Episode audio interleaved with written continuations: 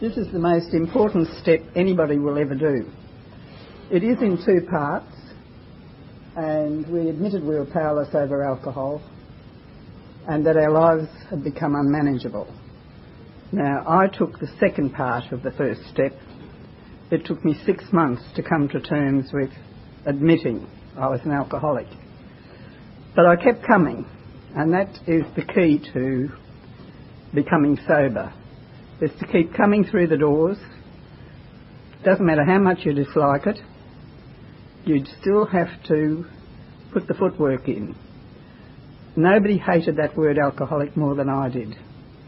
I could have come in three years prior to coming in. I tried everything to stop drinking.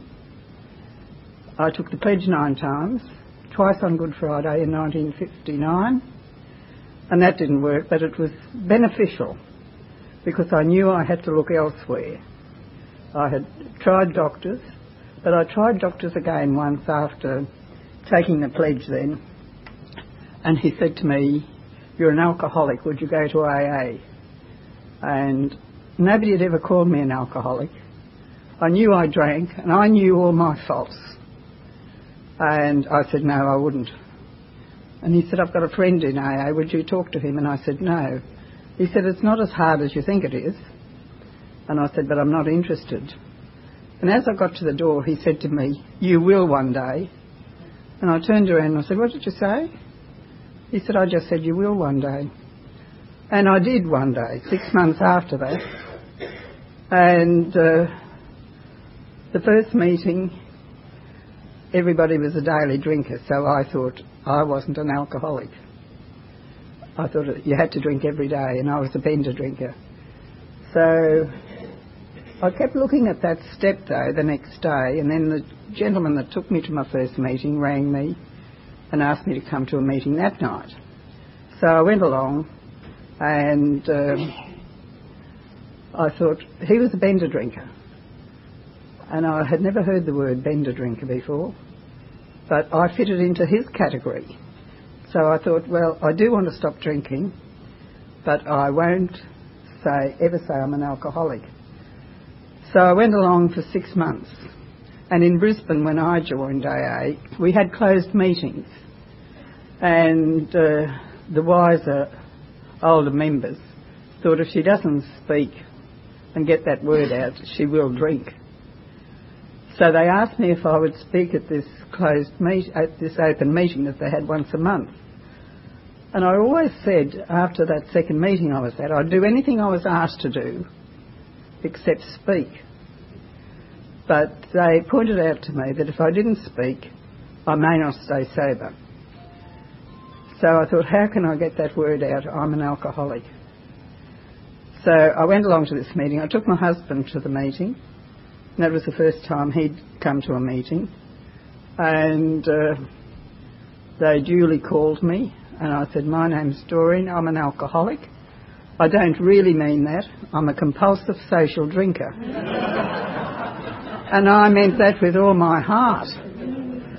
Uh, but it didn't help the word alcoholic. Not to this day, I still dislike the word. So after that, I tried. Um, I thought, you know, I've just got to accept it. And I thought perhaps there are other words that you can use. So I tried dipsomaniac for a while. And I thought, oh, that sounded rather horrible. So eventually I came to believe that I had to say that um, I was an alcoholic. Now, it is the most important step you'll ever take. If you can take step one, you continue on with the rest of the steps. But it's no use doing, trying to do step two until you are sure in your own mind that you know what you're talking about and you want what AA has to offer. And it's quite simple actually. It's, this program is as simple as you want it or as hard as you want it. And some people just miss the simplicity of this program. I've never regretted going through that six months actually, because it gave me time to think about the whole of AA generally and the happiness that I saw in people's faces even when they shared, the people that would get up and say, I'm an alcoholic, and I'd think, well, you know, they're getting more out of this program than I am. and I used to think, well, all I want to do is stop drinking. And if that's what AA affords me to do, well, I'm quite happy. But I didn't do the steps, and I don't want anybody to take after me, for seven years. Because people power kept me sober, and the first step. But I reached a stage where, after seven years, one night at a quarter to twelve, I said to my husband, I'm going to drink. And he got a terrible shock. He, I was living in Melbourne at the time, and he said to me, Ring Father Michael in Sydney. And I did. I was quite obedient then, which I never was. And um, Michael said to me, Get on the first plane tomorrow morning and come to Sydney. And my husband came with me. And uh, I rang Michael when I got He said, Ring me as soon as you get there. And I did, and I was a dry drunk. The housekeeper answered the phone, and uh, she said he was out seeing a sick lady. And I thought, how dare he? and I said, he told me to ring him as soon as I got off the plane. And she said, well, he's now said for you to ring back at 12.30. And I said, I'm not waiting till 12.30 to ring him. And had the most dreadful morning. Drove my husband mad. But I was still sober at 12.30, so I rang him. And he said, if you're still sober at 5 o'clock, I'm saying Mass, if you're in the church, I'll take you to dinner. Well, I was in the church and I was the only one in the church. It was a Wednesday afternoon. So he couldn't miss me. And he said to my husband, come back at half past ten and pick Doreen up. And uh, when we were walking into the meeting, I said to him, tell them I'm an observer. He was the first person called to speak and he said, I've got a very dear friend here tonight who'd love to share and I thought, you can't trust anybody in this fellowship. but I got up and I knew, as soon as I started speaking, I knew there had to be more than people power to keep me sober. So we came back to Melbourne and I went through the steps. There weren't any steps meetings in those days. And I went through them individually, very slowly, but I eventually got to the 12th step. And even to this day, people say to me, Why do you still go to meetings? And I just say to them, When you get to the 12th step, you'll know why.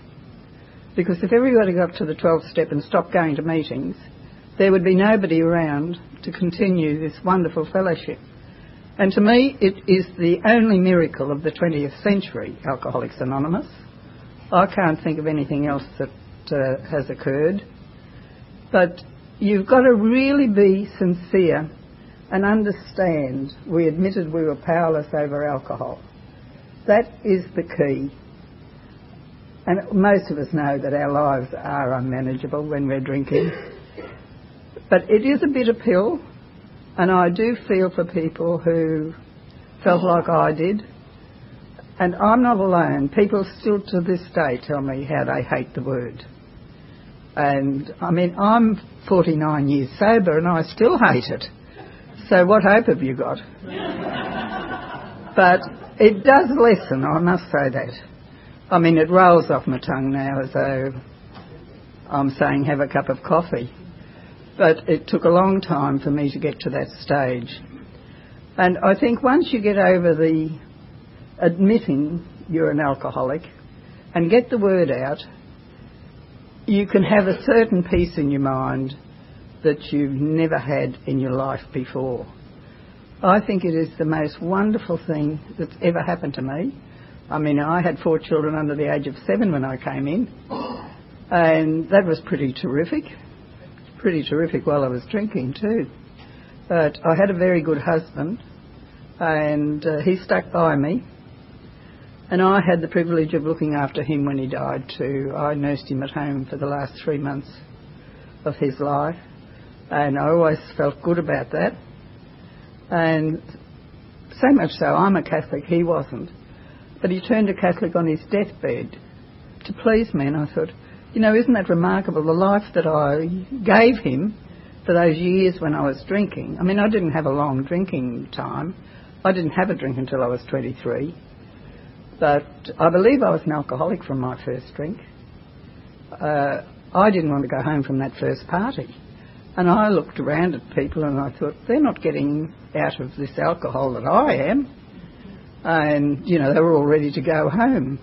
And they would have been what was classed as social drinkers.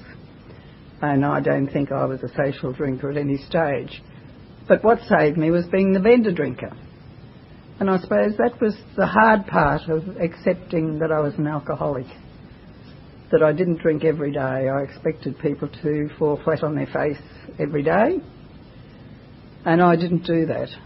But I'm not going to go on any longer because uh, short and sweet is the best as far as I'm concerned. Oh, not 10 minutes. You're joking. I've never been a long speaker. So you get me on the cheap. That's much better. Two minutes now I'm down to. That's more in my line. I don't know what it is about me. I just hate speaking. It's not because I can't get the word out anymore. I just. I suppose when you've spoken for 49 years, it becomes a bit of a bore, doesn't it? But I have to keep going because I'm still an alcoholic. Thank you very much.